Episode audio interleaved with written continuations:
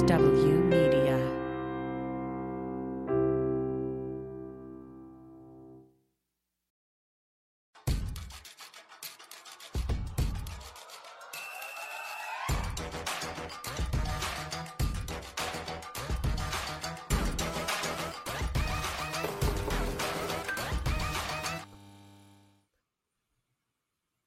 Hello, friends. Welcome to Feminist Buzzkills Live, the show that loves to talk about abortion even more than Josh Hawley likes to talk about child porn. I'm Emoji Elawode L, and our three headed Hydra is just two today because Lizz is off, but my fellow Buzzkill and co conspirator Marie Khan is here with me to go hard. Hello, everyone. Yes, it is a packed day. Tara Murtha from the Women's Law Project joins us to talk about a research study she's conducted about fake clinics, otherwise known as CPCs. And spoiler alert, they're even worse than we thought. Plus, Marie and I sit down with the hilarious Leighann Lord to talk racism, sexism, and ageism in comedy. And we may get to some abortion talk as well. So much to unpack. But before we get to all that, let's check out some of the BS that's popping this week. We're kicking it off with a video of an amazing Kentucky legislator who dressed down the fucking ass clowns supporting a medically criminal 15 week abortion ban. Her speech is passionate. We will discuss on the other side. Explain my no vote. Yes, ma'am. You know, I'm a diagnostic radiologist, and diagnostic radiologists historically and in, in many places in this state still do all of the first trimester OB ultrasound.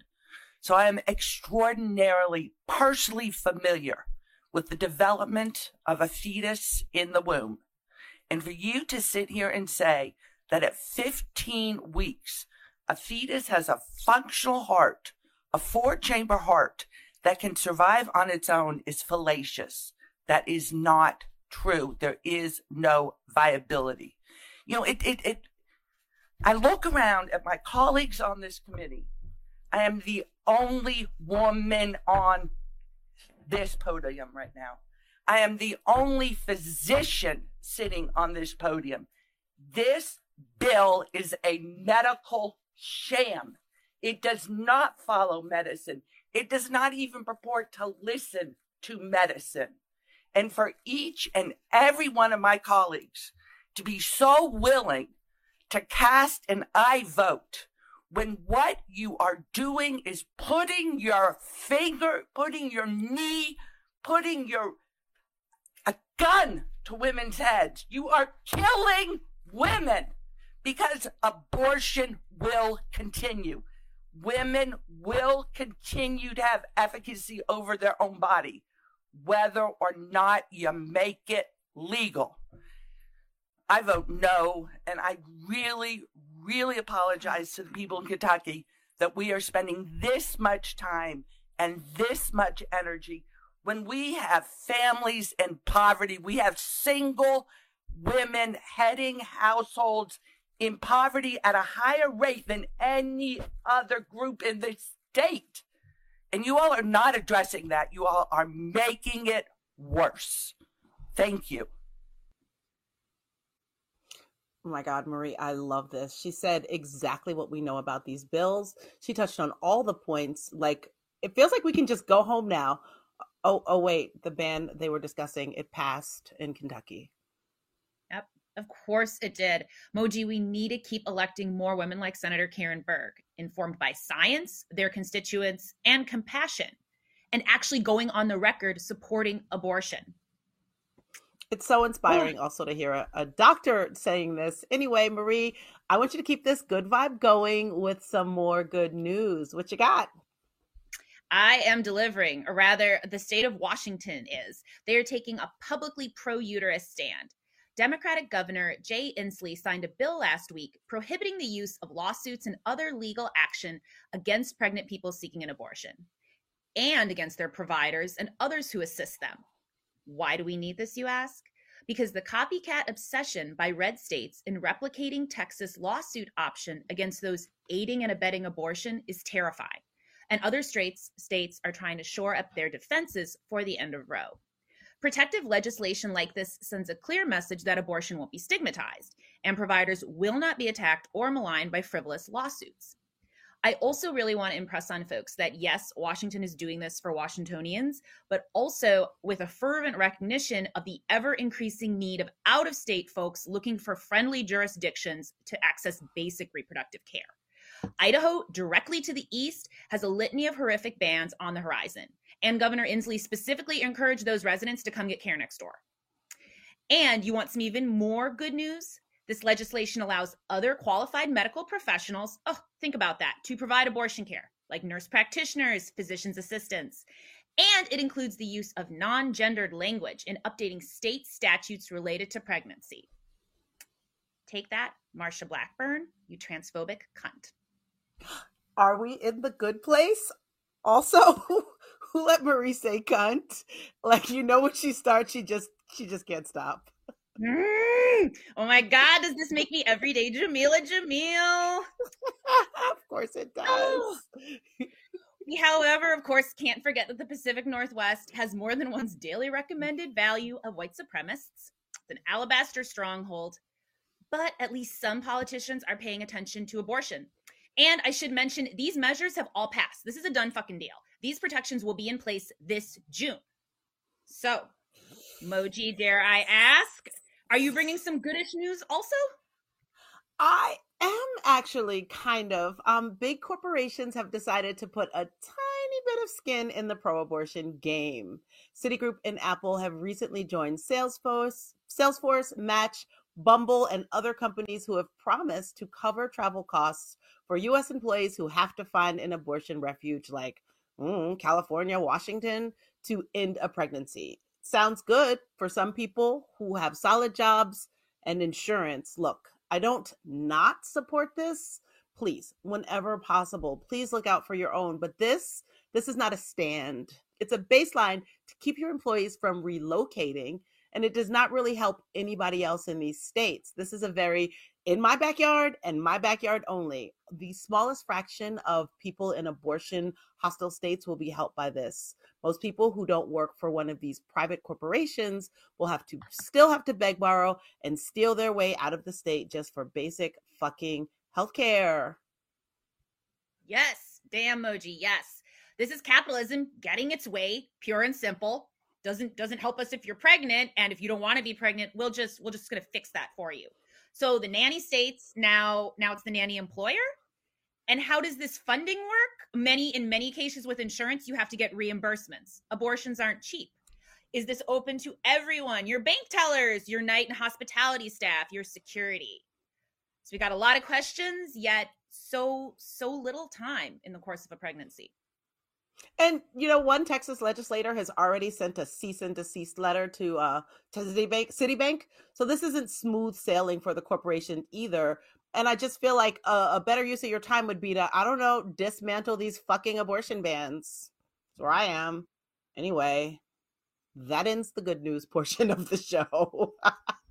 a few weeks ago, an alarming new study was released about fake pregnancy clinics if you are unfamiliar with what fake clinics are, they are organizations that advertise to pregnant people with the single goal of talking people out of having abortions.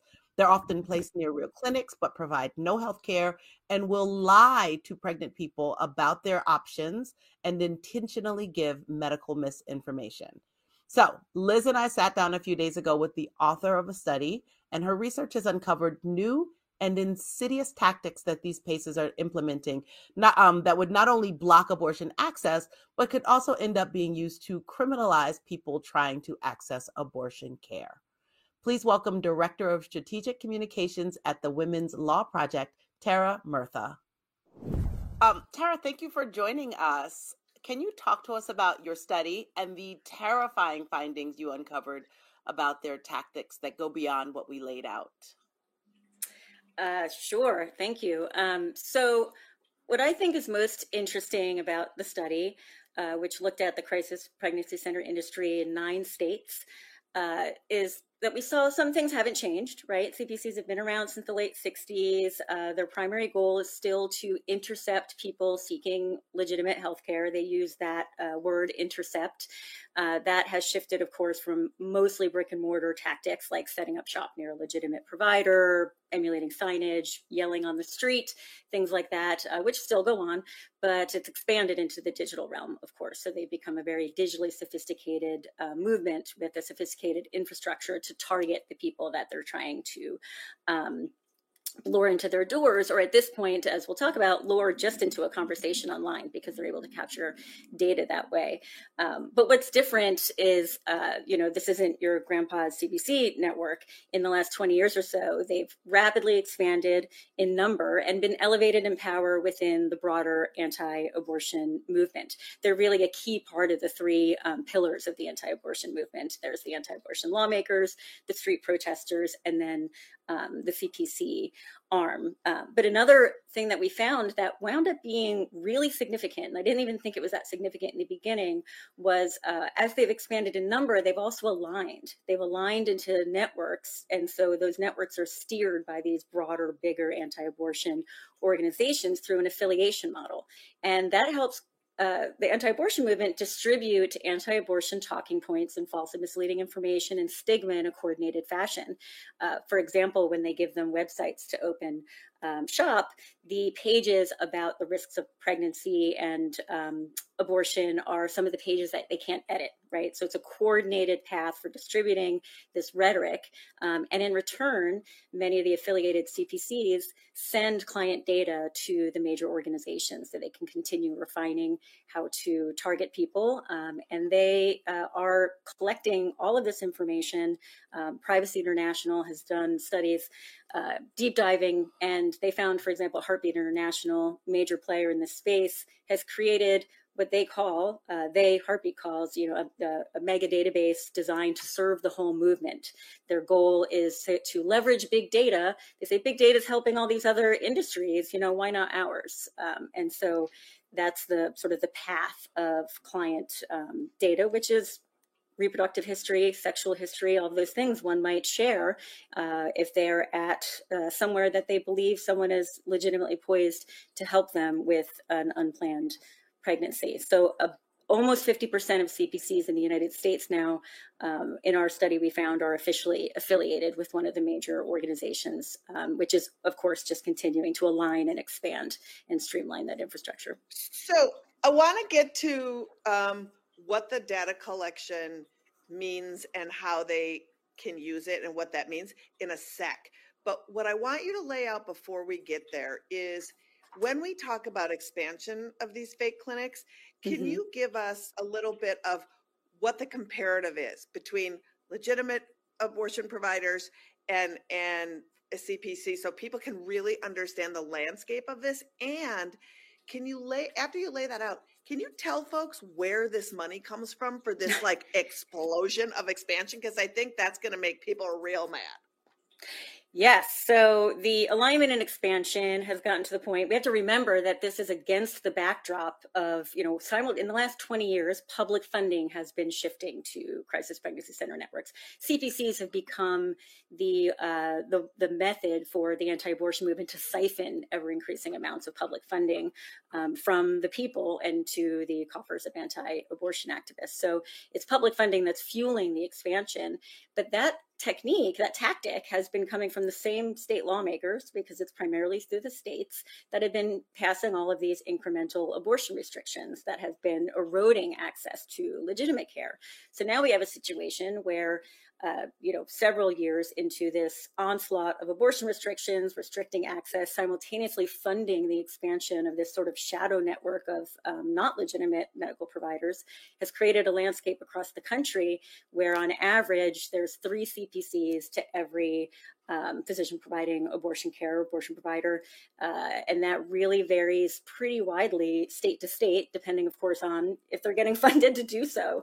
Um, so it's three to one uh, generally a higher ratio in the South, though I'm working in Pennsylvania where it's nine to one because Pennsylvania was the first state to divert public funds to um, a crisis pregnancy center network. And to date, uh, the Pennsylvania funded one has obtained more than $100 million and then is double funded with, like many states, with uh, TANF funds, which is safety net funds for low income people being taken away from the low income pregnant people and their children, given to anti abortion activists who super pinky swear to help said people that they just took the money from. And I think that's a good point. And if you're just joining us now, you're watching Feminist Buzzkills Live. I'm Lizz Winstead. This is my co host, Moji Alawode-El. And we're talking to Tara Murtha, who has done a fascinating study on um, the sort of the next level of insidiousness of crisis pregnancy centers, things that you may not know. Turn over to Moji. Hey, so uh, the Human Coalition is one of the biggest CPCs in the nation, and they are crafting legislation that creates this unregulated state mandated anti-abortion hotlines that collect the data of again as you told us anyone seeking an abortion. So who will run these hotlines and what happens to that information if it's not regulated those are very good questions um, that we're just trying to assess uh, what that might be. Um, so, the anti abortion movement seeking to scrape information about private people about their you know pregnancy status is not new right? That's part of the anti-abortion movement uh, forever. Leveraged um, i mean as a reporter i went to a operation rescue meeting where they were training um, elderly people to call and pretend they were setting up an abortion appointment and then to try to log which doctor was working then you know? So so tracking and surveilling people and physicians is a, a storied tradition within the anti-abortion movement but this represents really the new frontier. CPCs in general, um, when they're affiliated, often share the client data with um, these larger organizations, whether you go there in person or just through a chat or a smartphone app. But now we're really at the dystopian frontier of this surveillance where um, even if you evade a chat um, or you know any sort of digital interaction with a CPC that would capture your data or don't go to a CPC, there's a new wave of laws called Emma laws that are advancing. And they seek to actually force pregnant people seeking abortion care to talk to uh, an anti-abortion quote care agent, if that's not um, disturbing enough, who they don't identify as crisis pregnancy centers in the legislation, you know, in the legislation itself, but all of the language echoes the requirements of CPC networks that are already state funded. Um, you know, the alternatives to abortion networks that obtain public funding in at least 29 states now. So whether they call themselves a C, and what's a CPC mean? I could sell lemonade on my lawn and call myself a CPC. Um, so, but it's the same language as uh, the, what we now know of as, as CPCs getting state funding.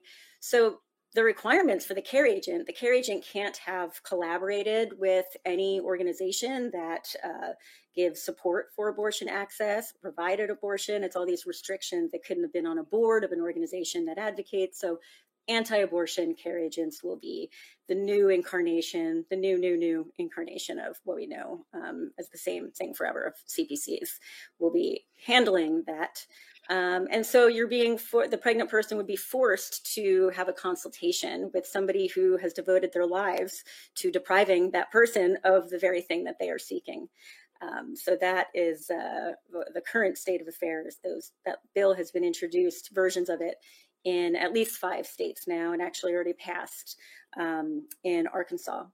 Uh, and it's really the new um, it's a new emma bills are new but they're based on a uh, they're kind of a new incarnation of a bill that's been litigated for 10 years now coming out of south dakota that also seeks to force pregnant people to um, talk to these uh, cpc activists uh, and that was blocked by injunction by a judge who noted that it would uh, humiliate and degrade that person as a human being um, among other stern um, and mm-hmm. accurate observations. Yeah. Very accurate. Yeah. So tara like this these interviews go so fast but i just want to yeah. say th- thank you for this research. We're going to be linking to the hot sheet and to the research paper. If you want to read a 75 page re- research paper i love you more than i think i've loved anything in my life but the fact Someone sheet read on it? this is somebody please read it. We'll be putting it out there but the hot sheet is really really helpful and i just want people to understand that if these laws become the norm, anybody seeking abortion would have to call a hotline and get disinformation about their medical health. Everyone, you could not avoid it. And then the information they get from you, um, they, they could give you an identification number. It goes in your file somehow. It gets filed in places. And because they aren't licensed medical facilities, they don't have to abide by HIPAA. So I just want people to really understand that. And Tara, will you come back on again so that we can like deep dive more into this because it, it's not enough time, but it's enough time to get people motivated and thinking about it. And as you said, this is this law might be the second most important law next to the overturning of Roe in the Dobbs case that we have coming down the pike. So we're going to be talking about it a lot, and we hope we'll be talking a lot with you. Yes, absolutely. People do need to understand they, and they, you will get a, you get assigned a unique identifying number when forced to talk to this agent, and that goes into a state database. So um, we are now setting up state databases tracking pregnant people, uh, like Poland. Oh my God. Well, we have ways that you can get involved in exposing these fake clinics. If you go to our website, exposefakeclinics.com, it allows you to find all the different actions that you can take.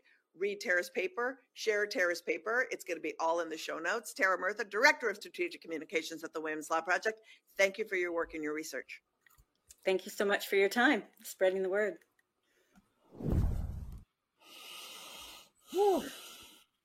Moji, when you said this industry was insidious, you were not kidding. Literally stealing money from the mouths of children through WIC and TANF funding for church run sham medical facilities while they're collecting first person pregnancy data from especially marginalized folks, oftentimes uninsured folks, pregnant young people, people who have experienced sexual violence and sexual coercion, folks that English may not be their primary language they utilize, these are parts of the communities that go to fake clinics. This is a huge violation in trust at so many points. And that's not even talking about how they go after abortion doctors. I, I and just and I really can't put too fine a point on it. And I, I feel like I'm alarmist, but we already see pregnancy outcomes criminalized, and these Emma laws create paper trails that police can use to walk right back to a person whose pregnancy outcome they deem worth investigating.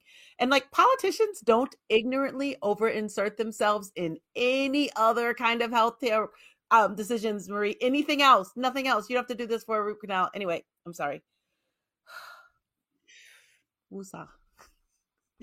Yes, yes, we're gonna make this better in our space at least. Coming up, we have the hilarious comedian Leighann Lord.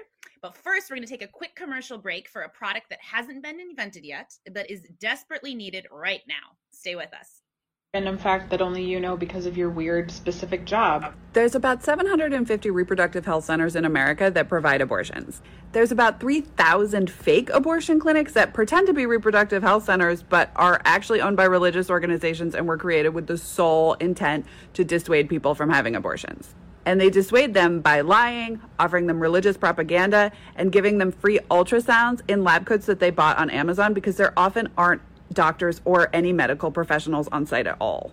And to make matters worse, a California court ruled that because they're not actual health centers, they don't have to follow the laws and restrictions that apply to actual health centers. And a lot of them are getting funded by our government. I'm definitely not the only person who knows that, but I do walk around with those numbers rattling around in my head all the time. So if you think that's bullshit, because I definitely do, go to exposefakeclinics.com to learn more and to find out if there's one near you, because there probably is. These days, it's hard to know what direction to go in when you feel the need to tell a transphobic joke or to gaslight a woman. Introducing the Moral Compass, the world's only navigation tool that points you away from being racist, sexist, and homophobic. These handcrafted treasures will help you handle these situations by registering your location and pointing your shitty instincts in the exact opposite direction. The unique design of the moral compass is the reminder we all need to guide us towards our better nature. And if that seems too difficult, the moral compass will point you in the direction of the nearest therapist.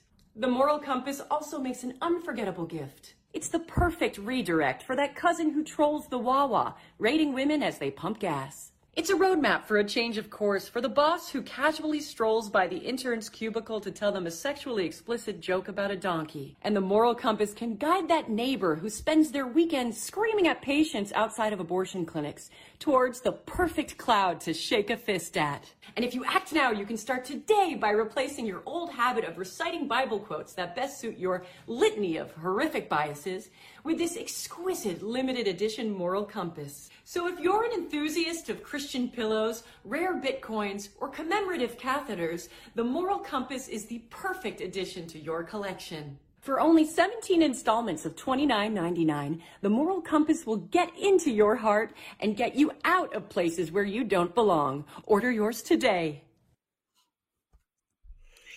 Welcome back to Feminist Buzzkills Live, the show that will never ask you if babies are racist.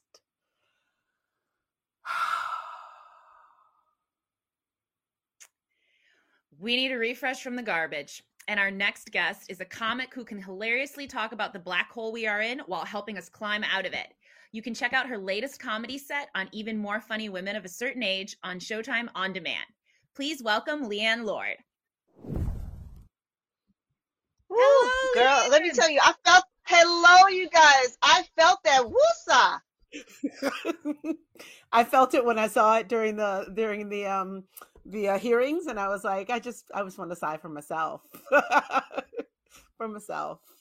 Uh, also, commemorative catheter. Can we just just have a round of applause for commemorative, commemorative catheter? And I gotta say, I, I, I love that commercial. I, I really would like to get that moral compass uh, and several of them to give as Christmas gifts or not even wait till Christmas. Like, hi, Why it's wait? Thursday. Why wait? go. We're not even at Mother's Day. Maybe just for Mother's Day. You know what I mean? We're there. How about, yeah, how about that? Easter round the corner. Oh. Leighann, we are so excited to have you here with us.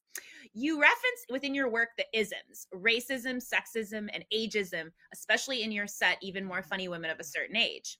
How has your ability to talk about and take up space on these topics been evolving? Well, I guess my set, like any stand-up comic, it mirrors my my life. What I'm going through, I put on stage because that's sort of how I, I process the madness, and I don't end up, you know, at the top of a building with a scope.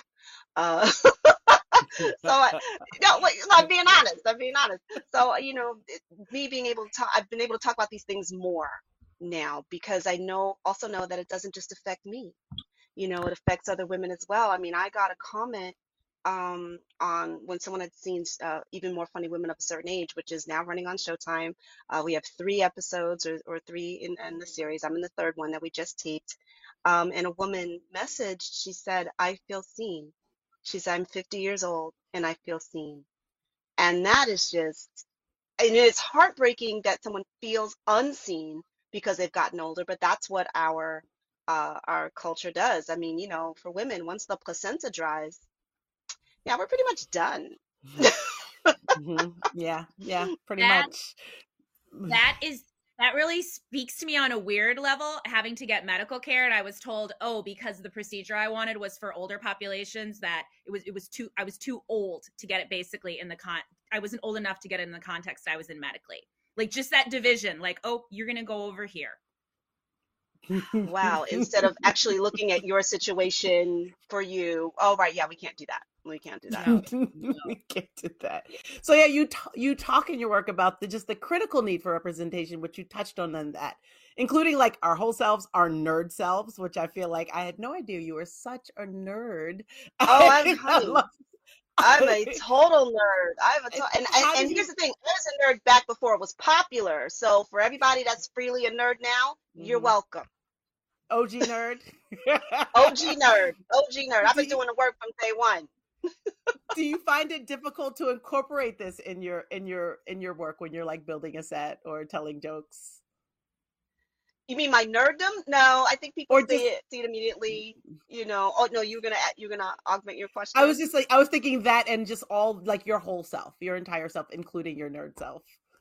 Well, it's it's interesting. Early in my career, I said, "Oh, I don't want to talk about race. You know, I didn't want to. I want to be a black comic. I just want to be a comic." And uh, yeah, that pretty much backfired. Um, like like I've never been on BET. you know, well, well, let me stop. Let me stop. They asked me to do it, but they asked me to do it for free. You know, they were like, Oh, do it for yeah. your people. I'm like, mm, my landlord is my people. Um, but you don't, as an artist, Also, BET isn't free. Right. How about that? How about that? So I feel as an artist, as an artist and as a woman, you know, as a person of color, I'm you're always fighting. It's very exhausting, you know, to to fight on all these fronts, but then I get to bring all of those things, as you say, my whole self to work. I'm self-employed, which is, you know, crazy. I can't call in sick. I know I'm lying, but uh, to, I bring all of those things on stage, and these are things that resonate with the audience. That's all comedy does. We get on stage, we say those things out loud that folks are thinking and don't they can't say at work or they're gonna get fired. I get I I get hired for saying that instead of fired. so so in other words, I'm not I, I'm not ready for the cubicle anymore. Everybody, I'm ruined for regular work because I'm gonna give you that face at the meeting like, why are we here? Welcome, folks. If you're just joining us, I'm Marie, and this is Feminist Buzzkills Live. We're talking with comedian Leighann Lord, whose newest special just dropped on Showtime. I'm curious, Leighann, what are your goals within your comedy, and how does that influence what you include as topics and what you leave out? Well, my my goal, and I, I I almost didn't realize this from the beginning, but my goal has always been to enlighten and entertain. Um, if I can get you laughing, and then maybe at the end, or maybe as you're leaving, or as you're going home, you go, "Hey, wait a minute! I think I learned something." I then I did it right. Um, so that that is always my goal. But in terms of the big picture, the the tour that's coming up is really something I've always wanted to do. You know, people use stand up as a platform to do other things, and that's fine. You know, people want to write scripts, they want to be in movies, and I'm not gonna say I don't want to be in a movie because you know I, I I know how to swim. If they need me in Aquaman two or three, you know, a girl will make that sacrifice. You know, I'll put down the bourbon and get in shape. But but my dream was to do stand up. My dream was to write funny. My mm. dream was to get on stage in front of audiences. That thing that most people don't want to do. And they go, "Oh my gosh, how can you get on stage?" My thing is, how can I not? Because I know what that makes people or how that makes people feel. Um, and I've seen that become more and more important over the years as we are dealing with such stressful situations. I mean, the number one killer in the United States right now is stress. You know, the number two killer is a dude on my block named Quan. So.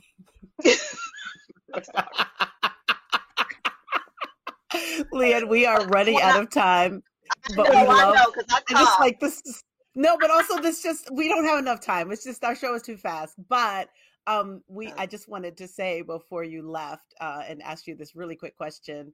Um we were really excited when we heard your recent cosplay character is Ida B. Wells. We could not stop cheering. Who is your runner-up persona? Oh, I guess my runner-up persona right now after Ida B. Wells would have to be, since you see I'm a Star Trek fan, would be Michael Burnham. You know, the first, Mm. uh, well, not the first, but the first official, you know, black female captain in that franchise. You know, how does my heart not swell every time she comes on screen? And they are dealing with with being women in power, being, you know, with mental health issues, with trauma, with grief, and still saving the universe. What? How is that not my girl? I love that. Thank you so much for joining us. My pleasure, you guys. And this did go by really fast. So I'm gonna be in the fast. green room and make, gonna make it uncomfortable. So Nice. Leighann and the other amazing comics of a certain age are taking this show on the road this spring, so check that out. Marie, that's the show. So many teachable, teachable moments. What you got? I think commemorative catheters are going to be a fun new kink. And I wanted to give, I wanted to give a little shout out to the Feminist Women's Health Center of Atlanta, Georgia. They have some great swag. Moji and I got to do their trivia a couple of weeks ago. It was wonderful. What about you, Moji? What's your teachable moment? Oh, I am definitely telling my son never trust anyone who drives a van or never trust anyone who calls themselves a care agent. Facts. That's my agent face. A big thank you to Tara Murtha and Leighann Lord. Check out all things Leighann Lord at veryfunnylady.com. And again, please read the short synopsis of Tara's study on fake clinics right here at aafront.org slash CPC study. It's just like two pages. And then go to expo- exposefakeclinics.com to learn all the ways you can take action. And if you want to help support Feminist Buzzkills Live and all of Abortion Access Force's work, make a donation at aafront.org slash donate. And if you miss us live, you can always listen to the podcast in pod form. This episode drops Sunday wherever you get your pod fix. Make sure you like, subscribe, and give us five stars so we can feel loved. We hope to see you next week when Lizz will be back, and we will be joined by the incredible comedian, writer, and actor Aparna Nancherla. And March 31st is Trans Day of Visibility and we welcome Aspen Rulin from the Mabel Wadsworth Center to talk about how trans and non binary folks navigate accessing comprehensive and culturally competent reproductive care, and what we can all do to expand the way we talk about abortion that includes everyone. And we close out the show with a guy who exercises his right to show his whole ass by declaring women shouldn't have the right to show anything. bye bye.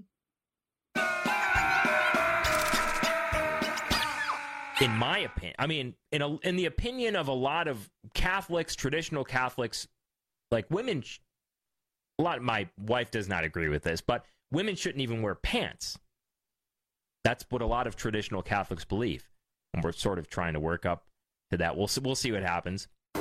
Feminist Buzzkills Live is a production of Abortion Access Front. Subscribe to our YouTube at aafront.org slash FBK sub.